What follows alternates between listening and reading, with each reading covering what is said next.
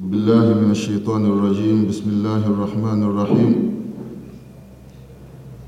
إن الحمد لله نحمده ونستعينه ونستغفره ونعوذ بالله من شرور أنفسنا وسيئات أعمالنا. من يهده الله فلا مضل له ومن يضلله فلا هادي له. وأشهد أن لا إله إلا الله وحده لا شريك له. وأشهد أن محمدا عبده ورسوله. يا أيها الذين آمنوا اتقوا الله حق تقاته ولا تموتن إلا وأنتم مسلمون. يا أيها الناس اتقوا ربكم الذي خلقكم من نفس واحدة وخلق منها زوجها وبث منهما رجالا كثيرا ونساء. واتقوا الله الذي تساءلون به والأرحام. إن الله كان عليكم رقيبا. يا أيها الذين آمنوا اتقوا الله وقولوا قولا سديدا. يصلح لكم أعمالكم ويغفر لكم ذنوبكم. ومن يطع الله ورسوله فقد فاز فوزا عظيما. أما بعد فإن أصدق الحديث كتاب الله وخير الهدي هدي محمد صلى الله عليه وسلم. وشر الأمور محدثاتها وكل محدثة بدعة وكل بدعة ضلالة وكل ضلالة في النار. اللهم إنا نعوذ بك من عذاب النار. أصبحنا وأصبح الملك لله والحمد لله. لا إله إلا الله وحده لا شريك له. له الملك وله الحمد وهو على كل شيء قدير. اللهم بك أصبحنا وبك أمسينا وبك نحيا وبك نموت إليك النشور. نعوذ بكلمات الله التامات من شر ما خلق. نعوذ بكلمات الله التامات من شر ما خلق. نعوذ بكلمات الله التامات من شر ما خلق. إخواني في الله أوصيكم ونفسي بتقوى الله فقد فاز المتقون. نصائح صباحية. baada ya kumshukuru Allah subhanahu wa ta'ala Allah ambaye ametuwafikisha kuswali salati alfajiri. Tunamwomba Mwenyezi Mungu subhanahu wa ta'ala tukubalie swala yetu. Rehma na amani za Allah zimwendee kiongozi wa umma mtukufu wa daraja Nabii Muhammad sallallahu alayhi wasallam pamoja na ahli zake na masahaba wake na waislamu wote kwa ujumla watakaofuata mwenendo wake mpaka siku ya kiyama. Tunamwomba Allah subhanahu wa ta'ala atujalie nasi pamoja na wazazi wetu na mashekhe zetu kwa miongoni mwa hao ndugu zangu katika imani na kuhusieni pamoja na kuihusia nafsi yangu katika swala la kumsha Allah tabaraka wa taala. Uislamu tunakumbushana kuhusiana na nasaha za asubuhi na leo tutakumbushana kuhusiana na baadhi ya mambo ambayo yanafanyika katika mji wa Mwanga.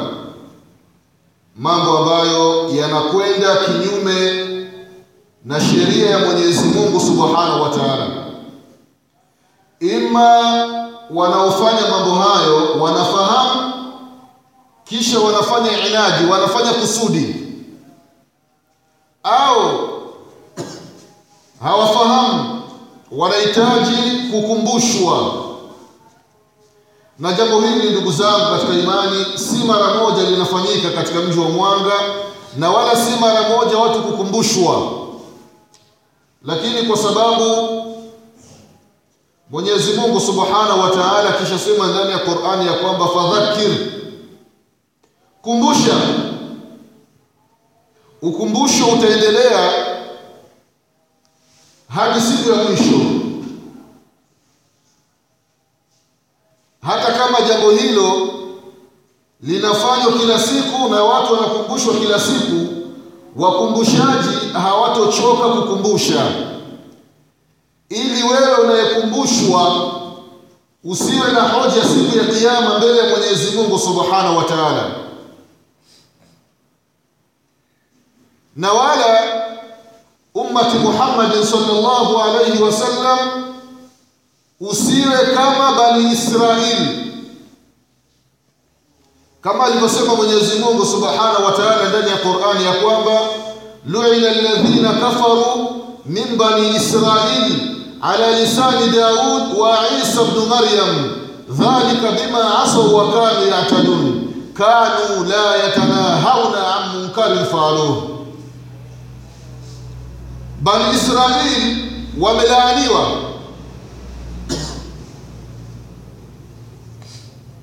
nabii daudi alaihi salam kawalani na vile vile nabii isa ibnu maryam amewalani bani israili kwa sababu gani wamelaaniwa? Kwa sababu walikuwa hawakatazani maovu yanayofanywa na baadhi yao. Na akaeleza mtume wetu Muhammadin sallallahu alayhi wasallam namna walivyokuwa wakifanya bani Israil, akitokea mmoja wao akifanya madhambi, anakuja anayefahamu kama hili ni kosa, anamkumbusha mwenzake, kisha anaondoka zake. Kesho akirudi, anamkuta yule anaendelea na lile lile kosa, anamkumbusha. Kesho kutwa jamaa anaendelea na lile lile kosa. Mkumbushaji ikafikia sasa akachoka. Mtu anafanya lile kosa na mkumbushaji yuko pale pale wala hamkatazi tena. Na hili ni kosa ndugu zangu katika imani isifikii ukasema mtu ambaye anafanya makosa nilikwisha mwambia sana kwa hiyo basi tena. Mimi simkumbushi tena. Usijifananishi na bani israeli wewe endelea unamkumbusha. Na ndiyo yule sahaba radhiallahu anhu ameenda kwa mtume sallallahu alaihi wasallam akasema ya Rasulullah, familia yangu inanifanyia maudhi. Hali ya kuwa mimi nawafanyia wema ya rasulllah wema ninaowafanyia ni ukate. Mtume sallallahu alaihi wasallam akamwambia kwamba hapana. Endelea unawafanyia wema wala usikate wema wako. Ndugu zangu katika imani kuna jambo ambalo waislamu wakina mama wa mji wa mwanga wanalifanya linakwenda kinyume na sheria watu wanapata madhambi ima kwa kujua au kutokujua. Swala la wakina mama ima wanakaa kwenye misikiti au kwenye ma, majukwaa kisha wanaanza kusoma taalimu zao kwa sauti mpaka huko huko mlole huko unasikia hii ni sauti ya mama fulani. Hili jambo halijuzu ndugu zangu katika imani. Wakina mama mnaofahamu kusoma kiarabu ittaqina Allah mwogopeni mwenyezi mungu subhanahu wa taala. Ikiwa mnataka kufanya mambo yenu kwani ni sharti mtumie kipaza sauti?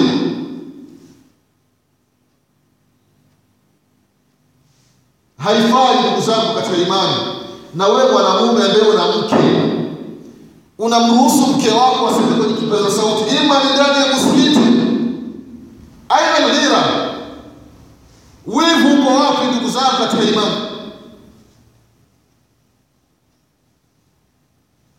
mwislamu anakuwa na sifa ya dayufu anamwona mke wake anafanya maovu anakaa kimya wala hajali sifa ya watu ambao hawataingia katika pepo ya allah tabaraka wa taala. Wewe mama fulani unaosoma taalimu kwa kipaza sauti kwa nini unafanya mambo kama haya? Asli ya wanawake ndugu zangu katika imani kama alivyoeleza mwenyezi mungu tabaraka wa katika katika surati lahzabi ya kwamba waqarna fi buyutikun wala tabarajna tabaruja ljahiliyat lula hii ndiyo asli ya mwanamke katika uislamu. Mwanamke anatakiwa kae nyumbani na wala asiwe anatoka kama alivyokuwa wakitoka majahili katika ujahilia angalia wanawake wa kiislamu namna wanavyotoka katika majumba yao. Si wote lakini walio wengi. Mwanamke wa kiislamu anatoka nyumbani kwake anaenda kuenea. Amepaka wanja akapaka shedo akapaka mafuta ya kunukia akajipamba masikio wazi shingo laonekana cheni aliyevaa iko wazi nywele wazi ili watu wamwone barabarani. Hii ndio hali ya baadhi ya wanawake wa kiislamu wanapoelekea sokoni. Usisemi kwenye harusi namna mwanamke wa kiislamu anavyotoka nyumbani kwake kuelekea harusini. Zile nguo za mvuto ndio anavaa,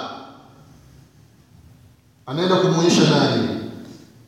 Apite mbele ya wanamume ili wamsifu, wamwone huyu ni mke wa fulani.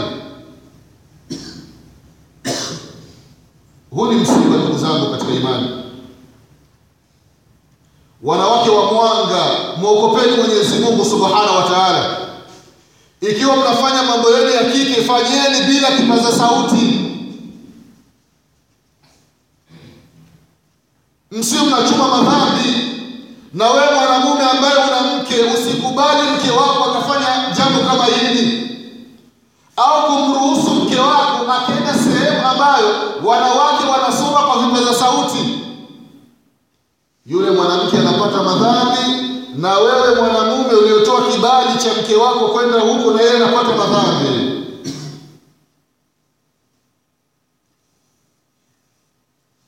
Vile vile, ndugu zangu katika imani, ikiwa hayo mambo ya taalimu yanafanyika ndani ya misikiti, watu wanaimba makasida, wenye kuyumba wanayumba humo, sio mahala pake.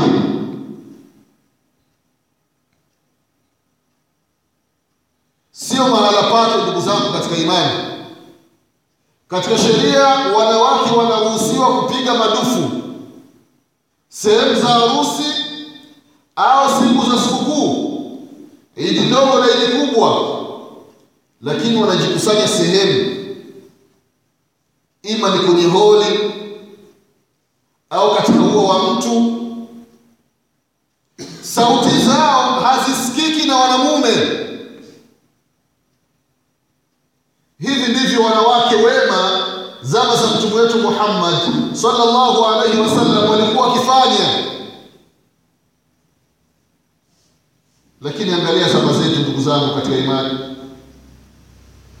mwanamke Mwenyezi Mungu amemjalia kuwa na sauti nzuri, sasa anaitangaza kwa wanamume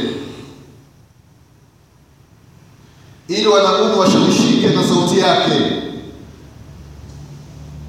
Haifai mama zangu, dada zangu, mnayoyafanya ni makosa, na kama mnafanyia misikitini, hao mashehe wanaowapa vibali, wanaowaruhusu kuingia misikitini na kuanza kuimba au kufanya taalimu kwa vipaza sauti, na wenyewe wanaingia kwenye madhambi.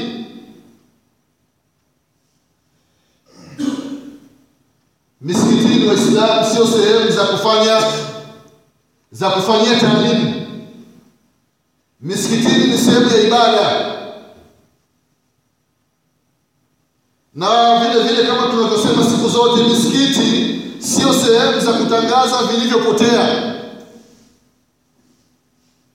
kama alivyosema mtume wetu Muhammad sallallahu alaihi wasallam katika hadithi ambayo imepokea alimamu Muslim rahimahullahu katika sahihi yake. Angalia katika Bulughul Marami, hadithi ya Abu Huraira radhiyallahu anhu wardah kuhusiana na habari za misikiti, anasema ya kwamba idha samitum rajulan yanshudu dallatan fil masjid, Muislamu utapomsikia mtu wa aina yeyote ametangaza kilichopotea ndani ya msikiti. Wewe Muislamu unasikia tangazo, mtu anatangaza kilichopotea ndani ya msikiti, wewe ulisikia hili tangazo, sema la radahu Allahu alaika, Mwenyezi Mungu asikurejeshee hicho kilichopotea. Mtu anatangaza salamu alaikum warahmatullahi wabarakatuh, mama yake na Paulo anakaa Kitambwe, anasikitika kutangaza kupotelewa na mtoto wake amevaa shati nyekundu na kaptula ya kijani toka saa tatu asubuhi hajaonekana. Atakayemwona mtoto huyo amlete kwenye msikiti fulani au kampeleke kituo cha polisi. Wewe Mwislamu ulisikia tangazo hili, omba dua huyo mtoto asionekane mpaka siku ya Kiyama. Mtume sallallahu alaihi wasallam akasema, fa innal masajida lam tubna lihadha kwa sababu misikiti haikujengwa ili watu watangaze vilivyopotea. Misikiti ni kumwabudu Mwenyezi Mungu Subhanahu wa Ta'ala, ni kufundishana maneno ya Mwenyezi Mungu na maneno sahihi ya Mtume Muhammad sallallahu alaihi wasallam. Lakini wakina mama wanajikusanya misikitini, wanaanza kufanya taalimu zao ndani ya misikiti kwa vipaza sauti. Mambo hayafai, hayafai ndugu zangu katika imani, si katika Uislamu. Wakina mama wa Mwanga mnatia aibu katika mji wa Mwanga, utafikiri hamna mashehe mji, utafikiri hakuna wasomi. Mambo ya ajabu mnayofanya, mnamuudhi Mwenyezi Mungu Subhanahu wa Ta'ala. Mwanamke wa Kiislamu anaficha sauti yake, ila kwa watu maalum ndio anaruhusiwa kutoa sauti yake. Lakini tena huko msikitini, unaitoa sauti yako, umeshindwa kipaza sauti mtu yuko mlole ya chini kule anasikia sauti yako, utamwambia nini Mwenyezi Mungu Subhanahu wa Ta'ala? Ndugu zangu katika imani, wanawake wa Kiislamu wanaofanya tabia hii waiache kwa ajili ya Mwenyezi Mungu Subhanahu wa Ta'ala ambaye alikuwa fahamu kama ni makosa, afahamu kwamba jambo hili halifai, na ambaye amesikia nasaha hizi za asubuhi amfikishie ndugu yake kwa ajili ya Allah subhanahu wa ta'ala. Ndugu zangu katika imani, hii ilikuwa ni nasaha kwa asubuhi ya leo kuhusiana na mambo ambayo baadhi ya wanawake wa Kiislamu katika mji wa Mwanga wanayafanya. Ikiwa mna taalimu zenu kuhusiana na mambo ya harusi, basi nendeni kwa yule mwenye harusi. Mama ambaye mtoto wake anataka kuolewa, nendeni kwake, mtakaa uwani, wanawake watupu, mwanze kupeana nasaha. Huyo anayetaka kuolewa mwelekeze mambo atakayoyafanya huko baada ya ndoa yake, na wala sio kuimba, wala sio kusoma wasilatu shafi au kusoma tayyiba al-asma'i. Sio mahala pake, ndugu zangu katika imani. Nadhani nasaha itakuwa imefika. Allahumma inna qad ballaghna, Allahumma fashhad ya Rabbi, nasaha tumezifikisha. Mwenyezi Mungu kuwa shahidi, mtu asitoe hoja siku ya Kiyama kwamba Mwenyezi Mungu wanaojua hawakutukumbusha tulipokuwa tukifanya mambo kama haya. Wallahu a'lam. Kwa hayo machache, ndugu zangu katika imani, kama kuna mtu atakuwa yuko na swali anaweza kauliza.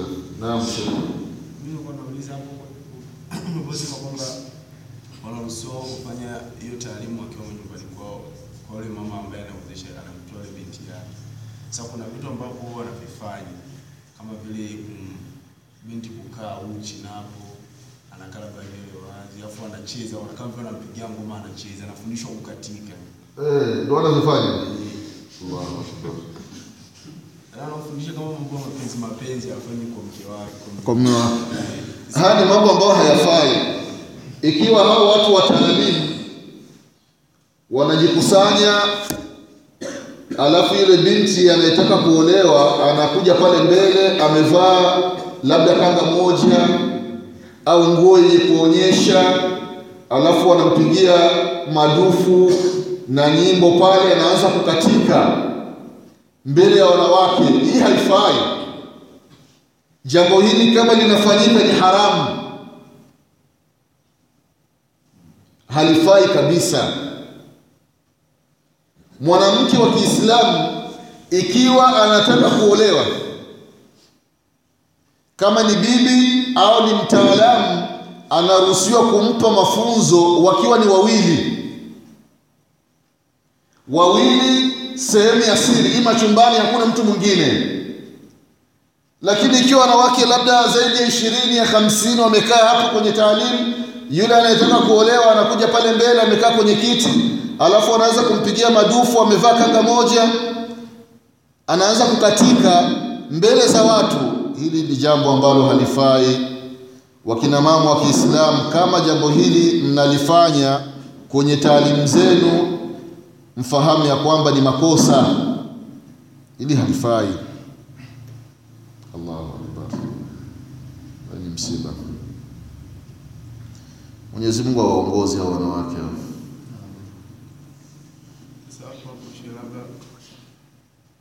katika hilo swala kwamba wanawake waende kwa huyu mwanamke kwa muda wa siku moja kumfundisha masaili ya kukaa zaidi ya miaka, labda dalili hii hapa iko wapi? Ama inafaa kwa zile siku ambazo wanatakiwa kuolewa, labda muda mrefu? Maana muda yani wanataka siku moja tena masaa wamfundishe mambo ya mwaka mzima. Ni kwamba mwanamke anayetaka kuolewa huyu anaruhusiwa kufundishwa na kupewa nasaha. Anapofika sio mpaka mpaka kuolewa, sio mpaka muda kuolewa, yani anapokea ule mtu kwamba anaonekana wewe muda wote ataolewa, anataka kufundishwa vile vitu. zote hizo inaruhusiwa na iliyokuwa bora zaidi ni pale baada ya kupata mchumba. E, salafu saleh wema waliotangulia walikuwa wanafanya hivyo. Binti anapochumbiwa zamani ilikuwa ni mzazi. Mzazi anamuita binti yake chini anamwelekeza binti yangu umepata mchumba unataka kuolewa. Binti yangu nakupa naswaha. Mimi nimeishi na baba yako labda miaka kumi na tano miaka ishirini. Tunaelewana. Ukitaka udumu katika ndoa yako anampa nasaha. Mheshimu mume wako muulize mume wako ana chakula cha mchana anataka ale saa ngapi? Chai asubuhi anataka ale anywe saa ngapi? Chakula cha jioni ale saa ngapi? Muulize mume wako ni mambo gani anayoyapenda? Umfanyie. Muulize mume wako ni mambo gani asiyoyapenda kwako? Umeshaona? Yaani mwanamke binti anapewa naswaha ambazo zitakuwa ni shamil baada ya kuolewa kwake mpaka mwisho wa uhai wake. Lakini zama tulizo nazo binti anapochumbiwa harusi imekaribia ima anatumwa kwa bibi yake. Ndio aende kumpa mafunzo. Mzazi anaona aibu kumwelekeza mtoto wake. Na unakuta wazee wengine wanakuwa ni waovu anakwambia usikubali unaona jiko jiko linakuwa kwenye mawe matatu. Sifuria inakuwa kwenye mawe matatu. Kwa hiyo huyu mume wako mmoja huyu awezi akakutosheleza. Una mahitaji mengi. Kwa hiyo uwe na mafiga matatu. Kwa maana uwe na wanamume wengine wa pembeni. Usitosheki na huyu mume mmoja tu wa ndani. Huu mume wa ndani ni wakukupa chakula wakukupa mavazi lakini kuna vitu vidogo vidogo uwe na wana- wanamume wa pembeni ndio watakusaidia. Watu wanapewa mafunzo ya ajabu ajabu. Wazee unakuta hawana dini ni ma, hawaswali hawafanyi nini. Wengine ni wachawi ndio unaenda unapewa binti anapewa nasaha. Lazima atakuwa mwovu lakini mama wa kiislamu binti yako amepata mchumba muweke chini mpe nasaha. Usimwonee aibu ni masala ya dini kule anakwenda kujenga. Umeshaona kwa ni jambo ambalo linaruhusiwa mwanamke wa kiislamu baada ya kuchumbiwa wazazi kumpa naswaha vile vile hata wanamume. E, kwa kweli ba, yani asilimia kubwa kijana anapotaka kuoa mzazi wake kumweka chini na kumpa naswaha hamna. Ni nadra. Ni jambo la sheria kuna rafiki yangu mmoja ameoa. Baada ya kuoa ndio akaulizwa na baba yake e, wana vipi? Mambo yanaenda vizuri? Akasema yeye mzee hamna tatizo. Angalau. E, wakati mwingine mwanamume anaoa labda nguvu za kiume ni ndogo. Sasa anaona aibu anauliza ataenda kumwambia nani? Rafiki yake. Mzazi kwa sababu yani kaona jua mapema anafahamu mengi kwa hiyo mzazi amuulize mtoto maana mtoto kuanza kumwambia mzee kuna uzito fulani. Mwishoni. lakini paa kama panakuwa na alaka uhusiano mzuri baina ya mzazi na mtoto ili inakuwa ni jambo la kawaida. Mzee kwa kweli naona mambo sio mazuri eh. bwana mkubwa wafanye kazi kabisa. Mwisho kwa mzee anagaika anatafuta mizizi anafanya nini? Mambo yanajiseti lakini ili kuwachia wakina bibi wakina nani halipendezi. Ndio unakuta wanawake wa kiislamu katika mji wa mwanga unakuta huyu ni mke wa fulani angalia anavyotoka kwenye nyumba yake anaenda sokoni. Kavaa mavazi ya ajabu ajabu. Mavazi yanayoruhusiwa mwanamke kuvaa mbele ya mume wake ndio anatoka nayo barabarani. Wallahi unakuta baadhi ya watu hata katika hilo bomba hapo chini mtaa hapo chini? Mtaa mabatini kwenye bomba hapo unakuta wanawake wa kiislamu wanaokwenda kuchota maji amevaa ile nguo ya kulalia ile nyeupe. Maziwa yanaonekana. La ilaha illallah. Akijitusha ndoo ya maji makopa yote nje. Wanawake wa kiislamu aibu mke wa fulani. Anavaa nguo nyeupe ya kulalia maziwa nje. Ndio mafunzo kapewa huyo yaani hajui nguo gani ya kutokea nyumbani mambo ya ajabu. Unapita barabarani wanawake wa kiislamu yuko na mtoto mdogo mtoto analia unaona mwanamke wa kiislamu anatoa ziwa anamnyonyesha mbele za watu. Kumbe unashangaa. Haya mafunzo yametoka wapi? Au kwenye daladala mwanamke wa kiislamu anatoa ziwa. Hamna aibu kabisa tena siku hizi kuna staili wanawake wakitaka kunyonyesha watoto nguo anaipandisha kwa juu. Eh tumbo lote linakuwa nje kitambi nini? La ilaha illallah. Wallahi msiba haifai ni haramu. Haramu mwanamke wa kiislamu. Unatoa ziwa lako unamnyonyesha mtoto mbele za watu wanamume ukienda masokoni ndio kabisa. Mwanamke anauza nyanya anauza samaki yuko na mtoto amemshika kifuani na ziwa liko nje. Wala hajali kabisa. Msiba mwenyezi mungu awaongoze wanawake wenye hali kama hiyo.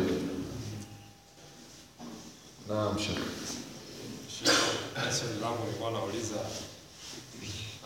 kuna mgogoro katika masharti ya mtu labda kuoa mke zaidi ya mmoja. Watu wamejiwekea masharti yao binafsi. Sasa sina hakika kama ni yenyewe au sio yenyewe. Maana moja ya masharti ya watu sasa hivi wanasema kwamba lazima uwe na mali. mali Eh, ndo uwe mke wa pili, wa tatu mpaka wa nne. Sasa labda kwa mujibu wa sheria ni vigezo gani vinazingatiwa katika kuoa mke wa pili, wa tatu mpaka wa nne? ni kwamba mwislamu anaruhusiwa kuoa mke zaidi ya mmoja kwa sharti moja. Hilo sharti ukilitekeleza basi wewe unaruhusiwa. Sharti lenyewe ni albaa. Kama alivyosema mtume sallallahu alaihi wasallam, ya mashara shabab man istataa minkum albaa. Hili neno baa lina maana kubwa. Mwislamu ambaye yuko na mke mmoja anataka kuongeza mke wa pili. Na kabla ya kuongeza mke wa pili labda anatahana mke anataka kuoa. Lazima awe na kitu kinaitwa baa. Na akiwa na mke mmoja anataka kuongeza mke wa pili mpaka wa nne lazima awe na kitu kinaitwa tena baa. Baa ina maana kubwa. Baa ni uwezo. Uwezo katika uislamu ni neno ambalo ni, ni dogo lakini maana yake ni pana uwezo wa nguvu za kiume. Uwezo wa kumweka huyu mwanamke. Uwezo wa kumlisha wa kumhudumia. Umeshaona? E, ikiwa vitu hivi umevikamilisha mwislamu unaruhusiwa kuongeza. Kuna baadhi ya wanamume yupo na mke anataka kuongeza mke wa pili sababu anakwambia kwa kweli huyu mwanamke mke wangu tunaishi vizuri ni mwafrika nilikuwa nataka kuongeza mke wa pili labda kubadili rangi. E, msomali mwarabu nini. Mwingine ima ni kutokana tu labda na na ujana. Nguvu zake ni ndogo. Huyu wa kwanza huyu hamtoshi. Kwa maana hamtoshelezi lakini tu kutokana tu ili asifike mjini anaongeza mke wa pili. Hii haifai. Unakuta mwingine anakaa kwenye nyumba ya kupanga. Chumba kimoja na ana watoto watatu wanalala humo ndani humo. Anataka kuongeza mke wa pili. Sasa akiongeza mke wa pili anamweka umomo ndani. Wanagawa kitanda yaani ikiwa ni zamu ya bi mkubwa bi mdogo analala chini na watoto. Haifai. Umeshaona kwa hiyo neno baa muislamu awe na uwezo wa kutosha. Na sio lazima kuwa na majumba kuwa na mabilioni ya pesa hapana. Una uwezo wa kawaida unajua huyu mke wa pili nitaweza kumhudumia kama mke wa kwanza. Na wala simtodhulumu katika haki zile ambazo zipo chini yangu hapa mwislamu unaruhusiwa ku unaruhusiwa kuongeza Sasa narudi tena hapo. Sasa leo katika jamii yetu unakuta kutokana na familia zetu hazina malezi ya dini, wanawake nao wamekuwa na mtazamo katika maisha, yaani unasema mtazamo wao umefocus zaidi kwenye pesa. Sasa unakuta wanaume wengi leo wanashindwa kuwahi kuoa kwa wakati kwa sababu ya mtazamo wanaonao kina mama, yaani wana mtazamo ambao mimi naona huko nje ya dini kwa sababu kina mama wanakwambia kama huna pesa basi huna nafasi kwao. E, ina maana hata kama una zile sifa alizozitaja Mtume Muhammad sallallahu alaihi wasallam za kuoa, hutopata mke kwa kigezo cha mali. Sasa labda tungejitahidi kuwa na darasa upande wa mama zetu mm. E, maana mabinti siku hizo wamekuwa na mitazamo ya kimagharibi sana. Ni msiba ni kweli. Na wakina mama wanaambiwa hasa wazazi sababu ya binti kutoa mahari kutaja mahari kubwa ni malezi anayoyapata. Imefikia baadhi ya wanawake yaani mahari ni mamilioni. Huu binti yangu milioni moja milioni moja na nusu milioni mbili. Sasa kijana anaangalia milioni mbili nitazitoa wapi maisha magumu. Kwa anachofanya ni kumpiga mimba yule mwanamke. Akimpiga mimba basi watamwozesha tu kwa hela ndogo. E. sasa wazazi wanapelekea maovu kuenea katika jamii. Hali ya kuwa ukiangalia zama za mtume wetu Muhammad sallallahu alaihi wasallama yani katika mambo ambayo yalikuwa ni mepesi ni jambo la kuoa. Mwangalie Ali bin Abi Talib radhiyallahu anhu alipomwoa Fatima mtoto wa mtume Muhammad sallallahu alaihi wasallam Ali anaenda kwa mtume sallallahu alaihi wasallam ya Rasulullah. Mimi nataka kumwoa Fatima. Anaulizwa Ali uko na mahari? Asema Rasulullah kwa kweli sina kitu. Isipokuwa niko na dere ni na, li- yale mavazi ya kwenye vita yale. Ndio ninayo. Angalia mahari baadhi ya wanawake zama za mtume saa salam wameolewa mahari ni nal viato ndala. Mwanamke anasema mahari yangu nunulie viatu kuna wengine wameolewa mahari unga wa kukorogea uji. Ndio mahari. Ukakuta wameishi vizuri wamezaa wakazaliwa matabe wakubwa wakubwa. Kwa nini? Kwa sababu wat, wazazi waliwapa darsa watoto kwamba haya ni maisha ya dunia. Na mahali ndogo ndiyo ndoa ina baraka ndani yake. Lakini angalia ndoa za baadhi ya waislamu ima zinatanguliwa na maasi au zinahitimishwa na maasi. Watu wanafunga doa baada ya ndoa wanahitimisha na mshiriku. Kitachozaliwa hapa kitakuwa katika maadili gani? Maadili mabovu au watu wanaanza na mchiriku kisha wanamalizia ndoa. Msiba. Sasa wazazi wana nafasi kubwa ya kuwapa mafunzo ya dini watoto zao hasa mabinti. Na kubwa zaidi angalia katika majumba ya waislamu hakuna sidi za dini. Wala katika nyumba ya muislamu wa haweki hata redio imani. Kiangalia kuna umeme basi ni siri za makafiri wakina kanumba wakina nani basi. Kamwite mama yako ule mchezo umeanza. Watu wanaitana wanakaa pale wanaangalia. Ndo maadili. Sababu unakuwa ni msiba. Ushaona shekhe e, ni jambo ambalo yatakiwa hasa wazazi wakumbushwe mara kwa mara na vile vile mabinti na kwa sababu mabinti wenyewe kusikiliza madarasa imekuwa ni mtihani watu wamezama. Na kubwa zaidi unakuta waislamu watoto zao wanaanza kuwasomesha shule. Huu ni msiba. Ukianza kumsomesha shule alafu ndio umweke kwenye dini patakuwa kuna uzito sana. Ni wachache wenye kuongoka. Lakini ukimwanzia dini kisha ukampeleka shule anakuwa katika sirati mustaqim manake akianzia shule anakuwa na zile fikra zote za magharibi. Ndio inafikia amemaliza shule akija kuchumbiwa na ustadhi. Sema baba huyu au madevu mandevu hawa. Ah, ah, haiwezekani. Baba kwa kweli mtanisamehe kabisa. E, akitokea sasa mwadhini sasa ndio kabisa. Yule anayetoa adhana msikitini baba ndio nichumbie mimi. Si unanionea baba umeshona lakini angelikuwa na dini anafahamu manzila daraja ya muadhini daraja ya shekh asingeliku- asingelikataa. Mwishoni.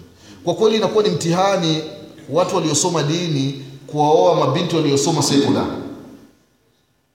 Hawakubali wanaona kama ni tofauti kabisa. Alikuwa angekuwa pamoja wakafahamishana huyu anamfahamisha mambo ya dini anamfahamisha mambo ya dunia. Ingelikuwa kheri. Lakini kwa sababu ya malezi na zama za mtume sallallahu alaihi wasallama masahaba watoto wa masahaba wameanza kuisoma dini.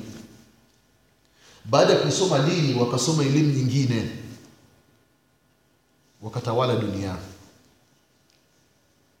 zama zetu waislamu tunaisoma dunia. Alafu ndio umemaliza mambo ya dunia ndio unaelekea kidogo kwenye dini. Unakuta tunatawaliwa na makafiri kuta mwislamu yupo kwenye ngazi ya juu serikalini haswali. Ni mwislamu jina tu. Namna gani hata kule kuchukia uislamu unaudhiwa hamna. Anaona jambo la kawaida tu.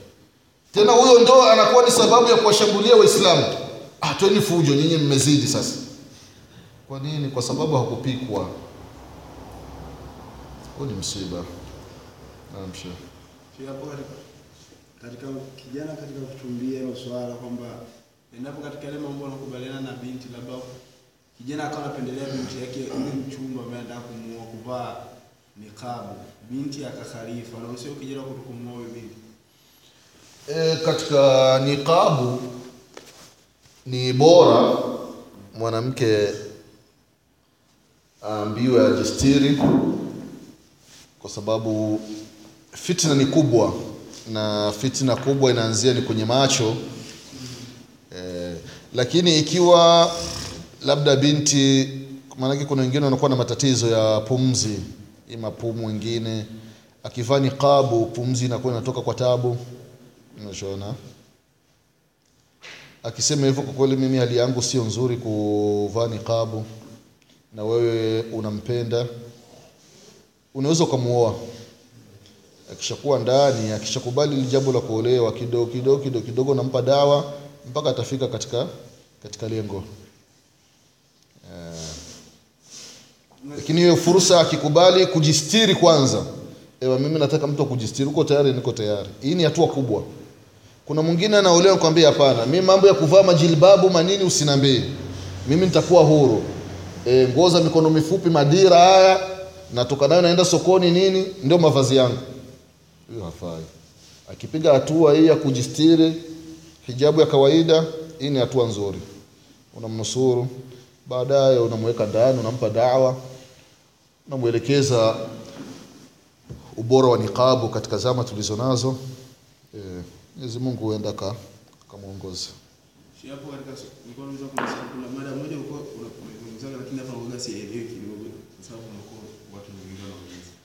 katika swala la mwanamke sasa labda yuko mbele ya wanaume. Yupo wanaume wengi. Kama kama yuko niqab. na hawezi kuvua ni ushungu. Ulisema anapaka hapa mara Ah, Sasa ananyanyua hivi mkono anaingiza hivi ah, ah, anapaka kwa juu. hapa juu. Uoga na kwanza kitambaa ndani. Ah, haina shida. Haina shida. Sasa anachukua maji hivi mkono una maji au una unyevunyevu. Ah, ah, unyevunyevu Anapaka mara moja. mara moja. afu anachukua mengine huko masikioni. Ah, ah, yale yale ya kwenye masikio ya kwenye vi- yaliyobaki kwenye kichwa ana, anapaka kwenye masikio. Kwa hiyo masikio ataingiza kwa ndani. Sasa na ikiwa mwanamke, yani hali gani inayotokea mpaka awe kati ya wanaume? Ah ah. Eh, hiyo ni mfano eh, ikiwa labda imebidi Labda unaweza kuwa uko kama hivi safari za boti. eh, Wamepanda boti watu ama ba sasa boti. Labda muda wa sala umewakuta. Boti inakuwa ni rahisi sana, anaelekea upande wa maji, Eh? anaelekea kwenye maji Hapana kwa ushindi. eh? Ah, ah, anapandisha nikabu ile Eh. eh, kama pekee na uwezekano wa kupandisha ile nikabu, anapandisha anapaka kwenye nywele za utosi, alafu anarudisha kwenye masikio. Mwafu mwanamke akiwa anavaa nikabu, akiwa mfano anataka kutawadha, Mwenyezi Mungu anakuwa anaweka nuru fulani, yani mwanamume anaona aibu kumwangalia eh. Ah, ikiwa akivua ataona wanamume atamwona haruhusiwi. Anafanyaje sasa? Anapaka. Mm. Katika kunawa uso. Mm. Eh. Kuna usu sana anapandisha nikabu kwa juu. Anaelekea upande wa maji huko. Mashallah. Na pale kwa mkono kwenye kile kilema cha mwana kaulisema. Eh, Na yeye mwanaume naye ana ana ana- anapaka. ana yeye ana- anaingiza Eh, kama kuna uwezekano wa kupandisha, eh anapandisha anapaka kwenye utosi. hivi tu hivi. Ah, Alafu na hivi. anamalizia kwenye masikio. Na katika swala shila mwanamke kusali na niqab. Linaruhusiwa kusali mwanamke na niqab. Eh, inaruhusiwa ikiwa yuko mbele ya wanamume. Kama vile siku ya Eid. Siku ya Idi anakuwa nyuma, wanawake wanaume wako mbele. Hapa inatakiwa aipa- aitoe nikabu, aipandishe. Sasa pale paji la uso sinakuwa lijagusa chini. Eh? Pale paji la uso sinakuwa lijagusa chini kwa sababu Ah, kuna vitu ambavyo vinaruhusiwa eh, kwa sababu vilikuwa vinafanyika zama za Mtume sallallahu alaihi wasallam. Ikiwa kuna wanamume wanamuona, basi anaswali na nikabu yake. Eh, mfano labda wakati wa hutuba ya saa ya Idi anakuwa na, ana nikabu yake. e, sala ikimalizika, kabla ya sala ikianza, anatoa ile nikabu, anaswali kawaida. Wakitoa salamu alafu anavaa nikabu yake. hapo swali lingine kwamba katika hiyo pointi umezungumza hapo kwamba mwana, mwana mtoto labda baba amemwambia leo na huyo hapa labda ustazi, mtoto akapinga akasema baba mimi huyu ah. Sasa mtoto huyo huyo labda akasoma si kula hivi akaja akamwambia baba, mimi sitaki kuolewa na mtu ambaye amesoma na yeye si kula, mimi nataka niolewe na huyo hapa ustazi, na baba akapinga akasema ah, mimi sitaki. Sasa mtoto akaona kwamba huyu ana maslahi kwangu zaidi kutokana na mimi nilivyo nimesha yani moyo wangu bado haujawa na ile hofu. na nikikaa na huyu atanifundisha mambo ambayo ni kufisha kumwogopa Allah Subhanahu wa Ta'ala. Vipi sasa mtoto akamkhalifu mzazi wake katika dini na kwa Mm, ili likitokea wanaenda kwa kwa kadhi kama hiyo sehemu yupo kadhi, atamwita mzazi, atamsikiliza na atamwita yule binti, atamsikiliza. Alafu kadhi zile zile hoja ataziangalia. E, ikiwa mtoto ana haki zaidi, itabidi ampe naswaha mzazi. Mshona kama kadhi hayupo, basi sehemu hiyo, kama kuna shekhe kwenye huyo mtaa, kama ni msikiti, anaenda na analifafanua hilo swali.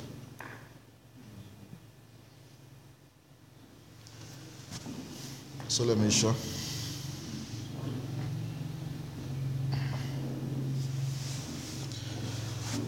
Tunamwomba Mwenyezi Mungu atupe kila la kheri, Mwenyezi Mungu atuepushe na kila shari, Mwenyezi Mungu madhambi yetu, Mwenyezi Mungu atufishe kwa Uislamu, Mwenyezi Mungu awasamehe Waislamu waliotangulia mbele ya haki. Ya Rabbi, tunakuomba tufikishe katika mwezi mtukufu wa Ramadhani. Na nguvu za kufunga mwezi mtukufu wa Ramadhani. Ya Rabbi, tufufue siku ya Kiyama tukanywe na Mtume Muhammad sallallahu alaihi wasallam. Subhana rabbika rabbil izzati amma yasifun wa salamun alal mursalin walhamdulillahi rabbil alamin. سبحانك اللهم وبحمدك أشهد أن لا إله إلا أنت أستغفرك وأتوب